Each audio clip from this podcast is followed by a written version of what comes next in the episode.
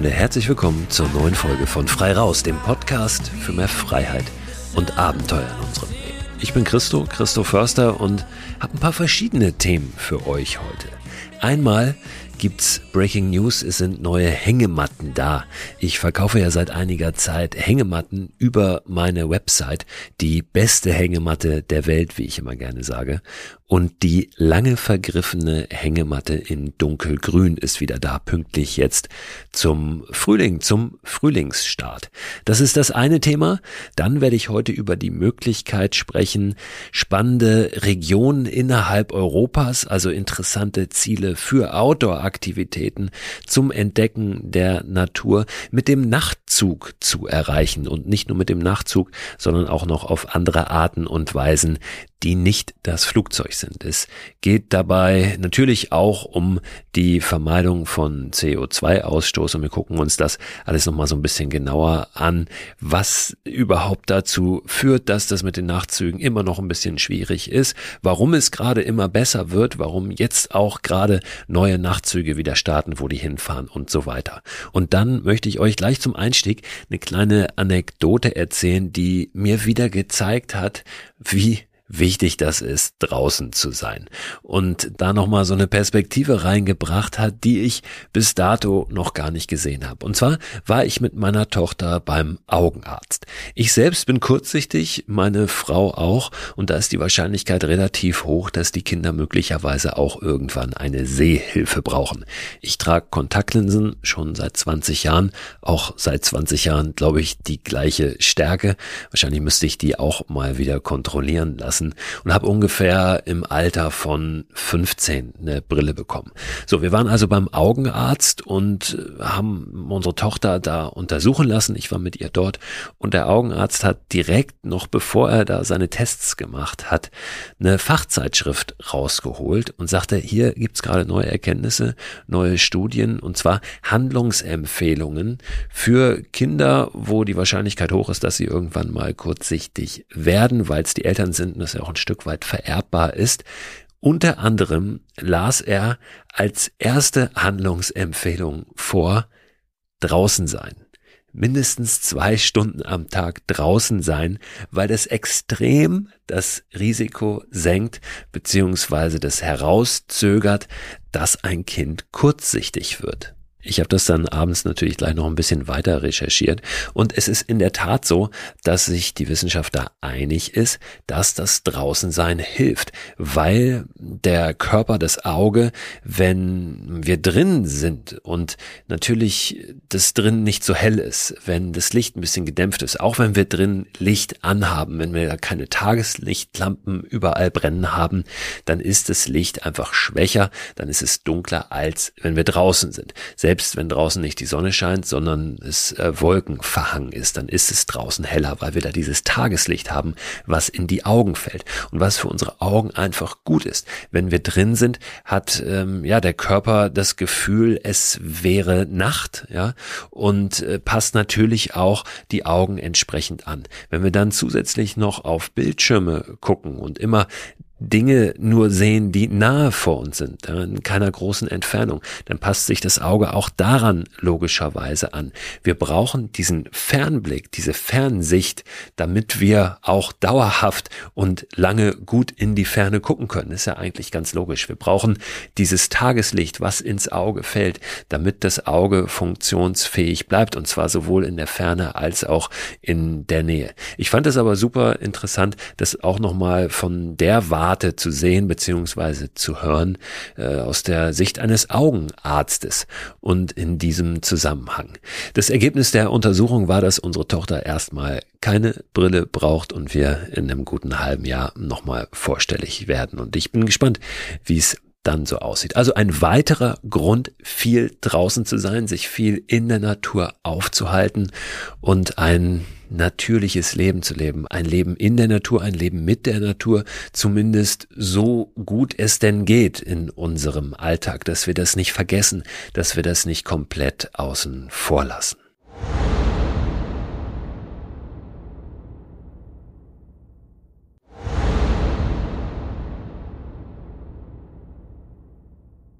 Ich habe ja hier schon mal erzählt, dass ich auch gerade an einem neuen Buch schreibe, das sich mit genau dieser Frage beschäftigt, warum das Draußensein eigentlich für uns so gut ist. Und ich sammle dafür viele verschiedene Studien. Deswegen saß ich da wahrscheinlich beim Augenarzt auch so perplex und habe gedacht, das haben Sie jetzt nicht gerade gesagt und zeigen Sie mir mal bitte diese Studie. Ich äh, habe die mit reingetan in meinen Ordner. In diesem Ordner befinden sich wirklich mittlerweile äh, über 100 Studien, die alle sehr deutlich zeigen, wie wichtig das draußen für uns ist. Der Punkt, an dem ich gerade im Zusammenhang mit dem Buch bin, ist das alles mal ein bisschen zu sortieren, ein bisschen runterzubrechen, zu übersetzen, teilweise aus dieser wissenschaftlichen Sprache in eine Sprache, die dann tatsächlich auch so verständlich ist, dass wir daraus was ableiten können für unseren Alltag, für unser Leben und noch einmal mehr einen Grund haben, auch einen handfesten Beweis dafür, einen wissenschaftlichen, dass wir gut daran tun, so viel wie möglich draußen zu sein, aber auch, wie wir das eben konkret machen können, wie das aussehen kann, welche kleinen Tipps und Tricks es gibt, auch in einem vollen Alltag das besser hinzukriegen, weil wir logischerweise nicht äh, Jäger und Sammler sind und draußen in der Natur leben, sondern weil wir auch ein modernes Leben leben, das aber durchaus ein bisschen mehr Natur vertragen kann. Eine Möglichkeit, mehr draußen zu sein, ist, eine Hängematte zu spannen zwischen zwei Bäume oder wo auch immer und uns da reinzulegen. Sei es zur Mittagspause, sei es in der Nacht, ja, oder nach Feierabend. Wir können da einfach ein bisschen gemütlich drin baumeln. Wir können da Nächte verbringen in der Hängematte. Ich habe es auf meiner großen Deutschlandreise über 50 Nächte am Stück getan, in der Hängematte geschlafen. Und wenn ihr das machen wollt, wenn ihr das mal ausprobieren wollt, der Frühling ist jetzt da mehr oder weniger, äh, zumindest kalendarisch. Und es warten wieder ja, ganz tolle Sommerwochen und Monate auf uns auch in diesem Jahr, also Nächte, in denen es gemütlich warm ist, dann habe ich was für euch und zwar die beste Hängematte der Welt, nämlich die Raus und Machen, die Christo Förster Raus und Machen Edition. Ich habe Hängematten von Ticket to the Moon, die sehr, sehr nachhaltig, sehr fair produziert sind. Wie gesagt, für mich wirklich, ich habe viele, viele Hängematten ausprobiert die beste. Es gibt die mit einem integrierten Moskitoschutz, den man aber auch komplett absippen kann. Das ist meine persönliche Lieblingshängematte. Die sind ein bisschen breiter als Standardhängematten. Die sind super leicht und äh, durch diese Breite kann man sie auch schön aufspannen. Man kann schön diagonal drin liegen, so wie man in der Hängematte drin liegt. Und äh, es ist dann super, super bequem.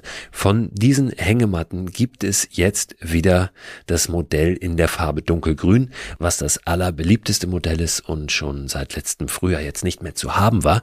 Jetzt ist diese Hängematte in dunkelgrün wieder da, könnt ihr auf meiner Website bekommen. Darüber hinaus gibt's auch einen neuen Underkilt. Ein Underkilt ist eine Isolierung für eine Hängematte von unten, die verhindert, dass es von unten kalt wird. Wird einfach so drunter gehangen. Und diesen neuen Underkilt äh, kann ich euch wirklich auch ans Herz legen, weil der gut 500 Gramm leichter ist als das Vorgängermodell, eine neue Füllung hat. Das ist so eine Eco-Daune, Eco-Down, die aus 100% PET-Flaschen hergestellt wird und genauso gut, wenn nicht sogar besser wärmt wie andere Füllungen. Also das sind die Neuigkeiten in meinem Webshop, die raus und machen Christo Förster Original Pro Hängematte von Ticket to the Moon in dunkelgrün, die wieder verfügbar ist und der neue Underkilt kommt beides wie alle anderen Produkte auch. Es gibt noch Tabs, also Regenschutz, es gibt separate Mückennetze, es gibt Hängematten ohne integrierten Moskitoschutz. All die Produkte bekommt ihr versandkostenfrei nach Hause geschickt, wenn ihr mögt. Einen Link zu den Produkten packe ich euch diese Woche in den Newsletter rein, der diesen Podcast begleitet und den könnt ihr abonnieren unter christoförster.com slash frei raus. In diesen Newsletter kommen auch Informationen zu den neuen Nachtzügen, die es ab diesem Jahr gibt, ab diesem Sommer.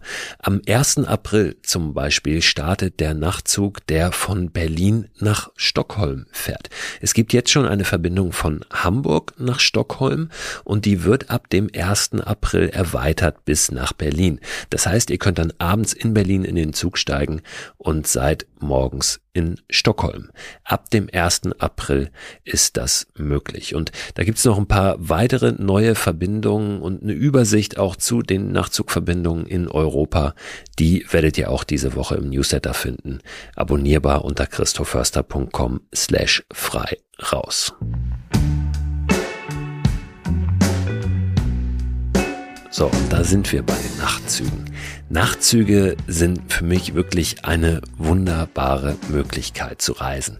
Dieses abends einschlafen, morgens irgendwo anders wieder aufwachen, das ist dieses Kreuzfahrtphänomen, ja, was man ja hat, dass man da irgendwo in dem Bett liegt und morgens ist man irgendwo anders. Aber Nachtzüge sind natürlich viel, viel klimafreundlicher als Kreuzfahrtschiffe. Noch klimafreundlicher als Nachtzug ist wahrscheinlich nur das Laufen oder das Fahrradfahren, weil Nachtzüge mittlerweile oft nicht nur mit Strom fahren, darüber hinaus mit grünem Strom, sondern weil auch viele, viele Menschen mit so einem Nachtzug transportiert werden können. Die Auslastung ist durchaus auch immer so ein Faktor, wenn es darum geht, wie klimafreundlich ist ein Verkehrsmittel. Das heißt, wie viele Menschen sind da drin in so einem Zug oder in einem Flugzeug oder auf einer Fähre.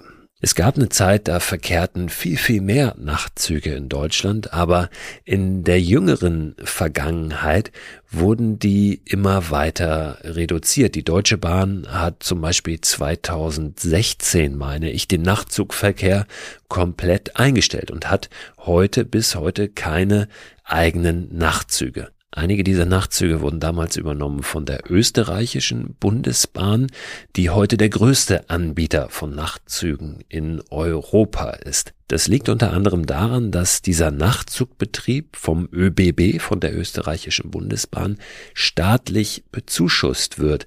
Das heißt, der muss nicht für sich selbst wirtschaftlich funktionieren. Der ist auch angewiesen auf diese staatlichen Zuschüsse.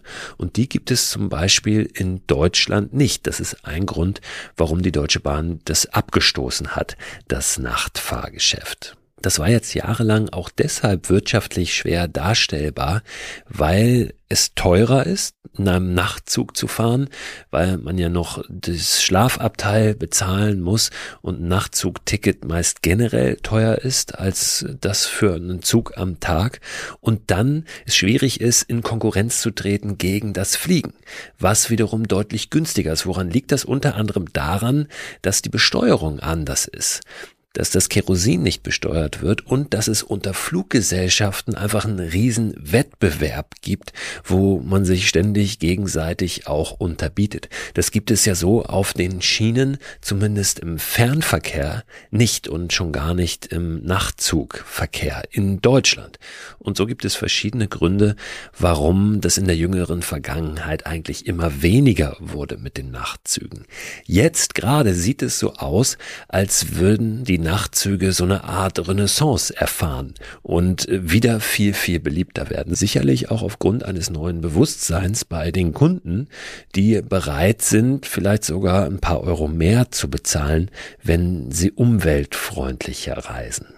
In Schweden zum Beispiel gibt es einen größeren Wettbewerb des Nachts auf den Gleisen, weil da auch private Betreiber unterwegs sind, das offen ist für private Betreiber und es kein unfairer Wettbewerb ist, wo auf der einen Seite äh, staatlich geförderte Züge fahren und dagegen aber sich Private behaupten müssen, was natürlich dann immer ein bisschen schwierig ist und, und die Frage dann für private Betreiber, ob sich das wirklich lohnt, da anzugreifen. Es gibt aber immer wieder auch in Mitteleuropa neue Anbieter, auch private Anbieter von Nachtzügen. Gerade jetzt aktuell. Ende Mai startet äh, der Sleeper Train. Ich glaube, der heißt Sleeper Train. Ich gucke das einmal hier gerade nochmal nach, ob das korrekt ist. Nein, das ist der European Sleeper. So heißt er.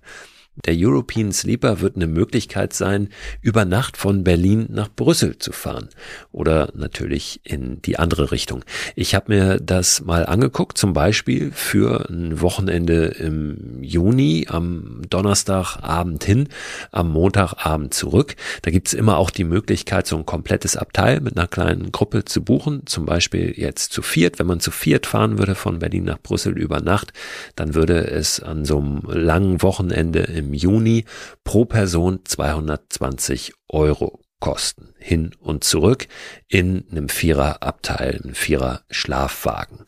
Was eigentlich ein ganz okayer Preis ist, wie ich finde. Also den könnt ihr euch mal angucken. Zum Beispiel den European Sleeper. Wie gesagt, die Links findet ihr alle nochmal in dem Newsletter dann, der Ende der Woche zu diesem Podcast verschickt wird.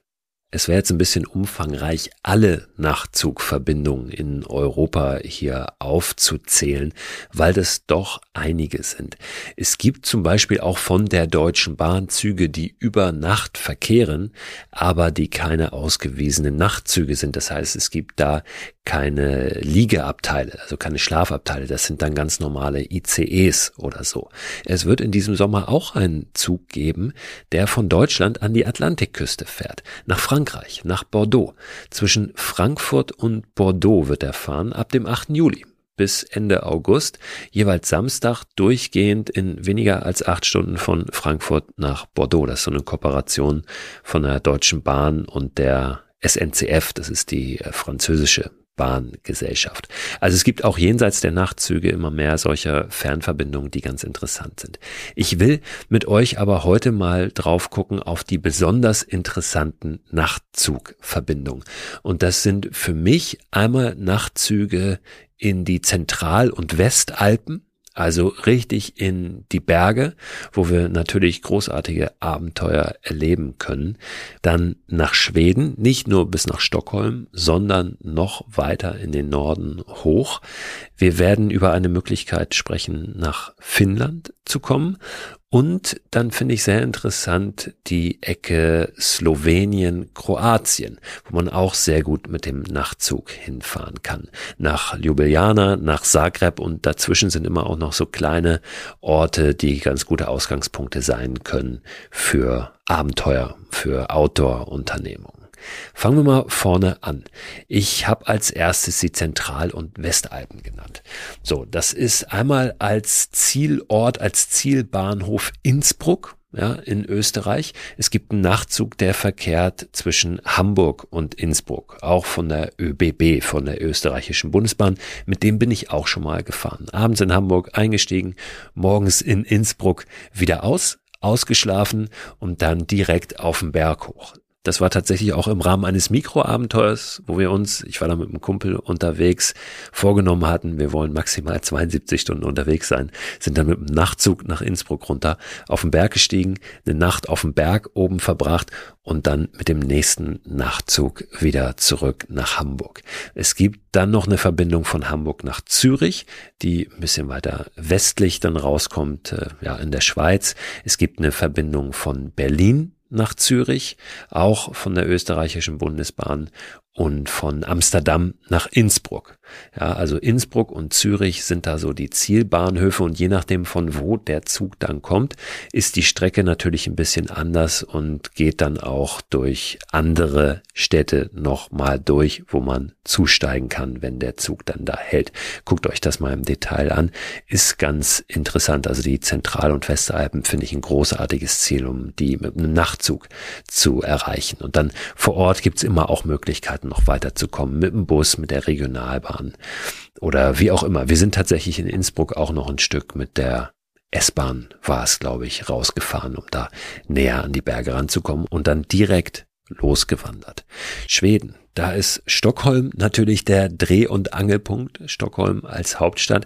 Ich habe das vorhin schon kurz erwähnt. Es gibt diese Verbindung von Hamburg nach Stockholm mit dem Nachtzug, die jetzt erweitert wird bis nach Berlin, also von Berlin bis nach Stockholm.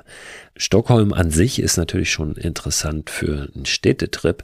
Wenn ihr aber richtig in die Natur rein wollt, dann fahrt von Stockholm noch mal weiter.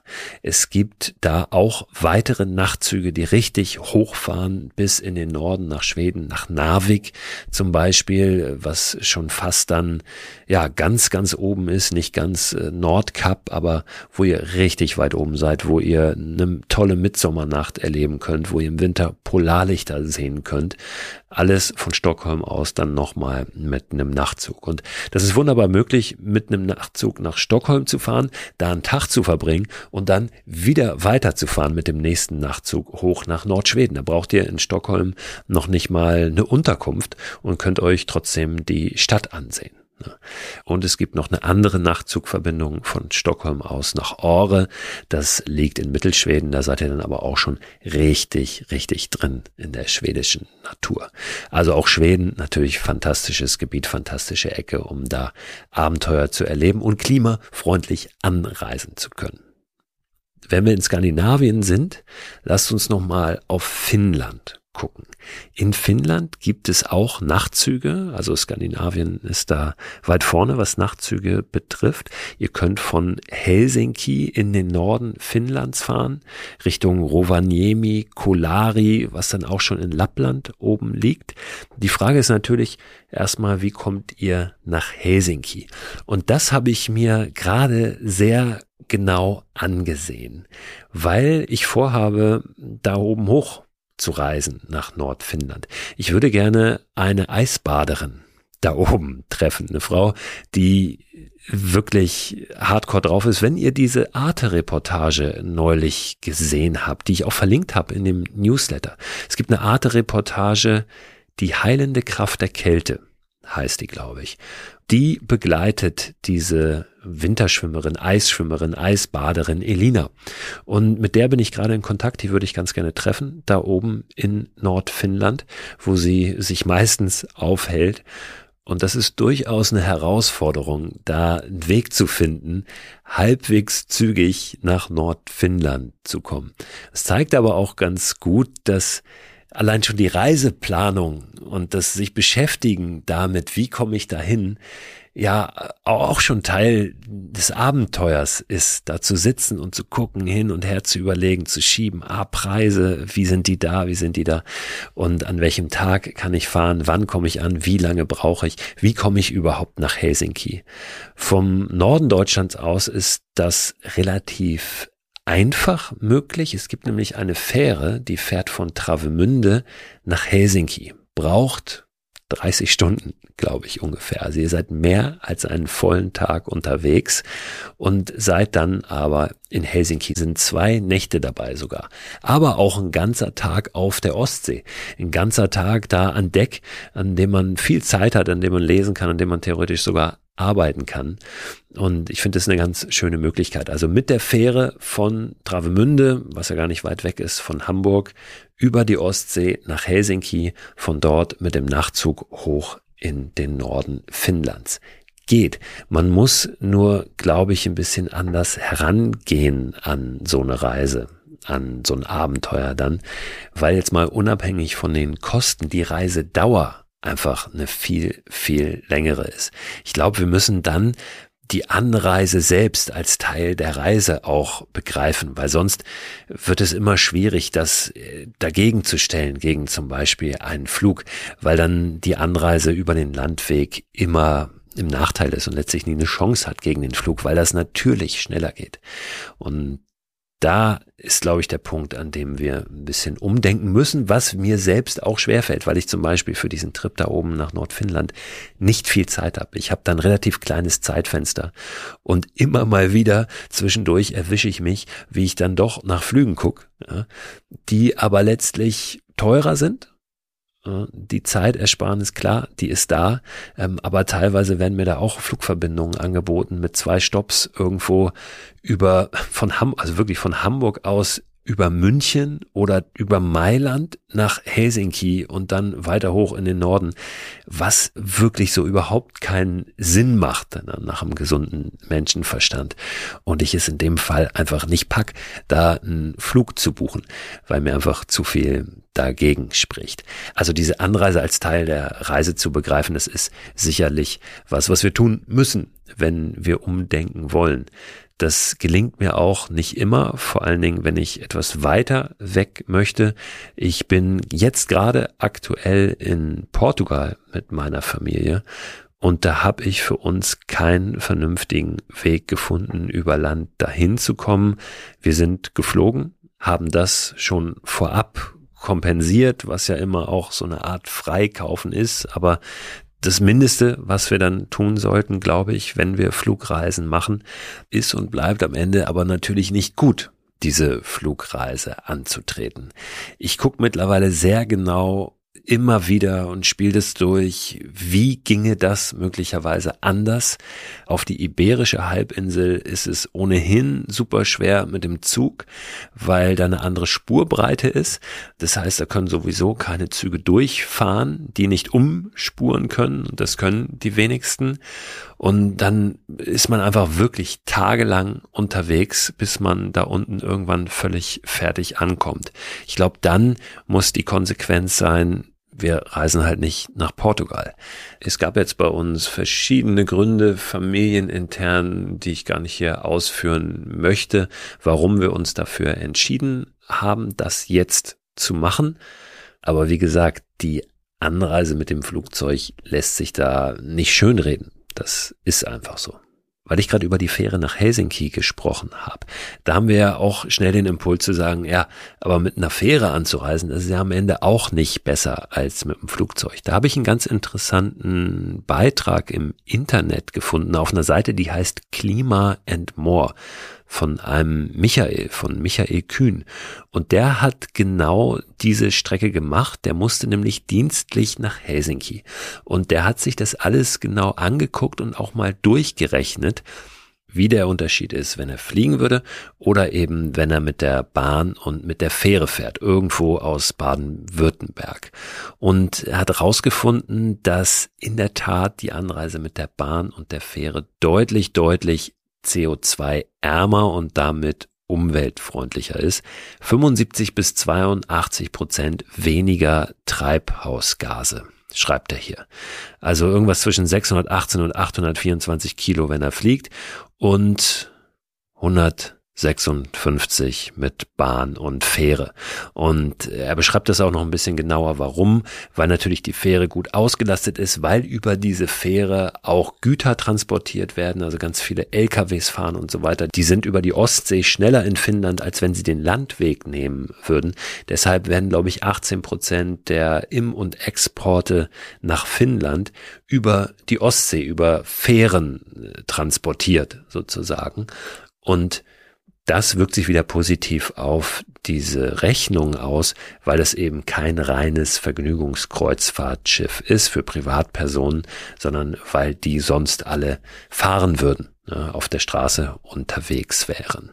Ganz interessant auf jeden Fall. Er beschreibt auch, wie das war, diese Reise und das am Ende natürlich lange gedauert hat, aber er richtig das Gefühl hat, da so einen kleinen Urlaub zu haben. Dann geht er auch darauf ein, ähm, wie das natürlich für den Arbeitgeber ist, aus Arbeitgebersicht, wie man dem gegenüber das äh, argumentieren kann, doch länger unterwegs zu sein, unter anderem, weil man eben da auf der Fähre arbeiten kann und er schreibt auch, das fand ich ganz interessant, von einer Initiative unter 1000 mach ich's nicht. Das ist wohl ursprünglich eine Wissenschaftlerinneninitiative, wo ja die TeilnehmerInnen sich verpflichten, auf Entfernungen unter 1000 Metern nicht zu fliegen, sondern über Land anzureisen. Kann man natürlich auch als Privatperson mitmachen. Da setzt man dann richtig eine Unterschrift, trägt seinen Namen ein, Wohnort, das Datum, wann man unterschrieben hat. Und es sind ungefähr 4000 Personen, die das schon unterzeichnet haben, diese Initiative. Werde ich auch verlinken im Newsletter. Unter 1000 mache ich's nicht. Und dann verlinke ich euch in dem Newsletter auch noch einen Blogbeitrag über eine Reise mit der Fähre nach Helsinki, wo es auch um die Klimafreundlichkeit dieser Fähre geht. Und eine Bloggerin, die nach Finnland reist, um dort die finnische Ruska zu erleben. Das Pendant zum Indian Summer in Nordamerika, also im Herbst, wenn sich die Blätter der Bäume da färben in allen möglichen Farben, was auch unglaublich schön sein muss. Vielleicht auch eine kleine Inspiration, um tatsächlich dort mal hinzureisen nach Finnland. Also wir können mit dem Nachtzug in die Zentral- und die Westalpen nach Innsbruck und Zürich. Wir können mit dem Nachtzug nach Schweden richtig in den Norden hoch. Wir können in Kombination mit der Fähre nach Finnland auch richtig weit in den Norden hoch. Und wir können mit dem Nachtzug auch nach Slowenien und Kroatien. Es gibt noch andere Ziele. Wir können mit dem Nachtzug auch nach Rom, wir können nach Amsterdam. Aber ich habe jetzt mal diese Region rausgesucht, weil ich sie besonders interessant finde unter den Outdoor-Erlebnis-Gesichtspunkten. Ljubljana ist eine der grünsten europäischen Hauptstädte, sehr modern und wirklich im Besuch wert. Wir müssen aber gar nicht mit dem Nachtzug ganz bis Ljubljana fahren, sondern wir können sogar vorher schon aussteigen. Das ist ein Zug, der durch Österreich fährt, durch Villach durch. Das ist ein Ort, der kurz vor der Grenze dann liegt, Richtung Slowenien rüber. Und dann noch in zwei Orten hält vor Ljubljana in Jesenice und in Lesce. Das sind Orte, von denen aus sich gut die slowenischen Alpenausläufer erreichen lassen. Da könnt ihr fantastische Wanderungen machen in der Ecke. Ist auch ein Nightjet, das sind die Züge der österreichischen Bundesbahn. ÖBB. Dieser Zug fährt nicht nur bis Ljubljana, sondern dann noch weiter bis nach Zagreb, bis nach Kroatien rein. Und auch das kann sich total lohnen. Einmal, weil Zagreb ein Besuch wert ist, aber ihr da auch das Sichelgebirge zum Beispiel habt, um draußen unterwegs zu sein. In Stuttgart startet der Nachtzug, der über Österreich durch Ljubljana nach Zagreb fährt.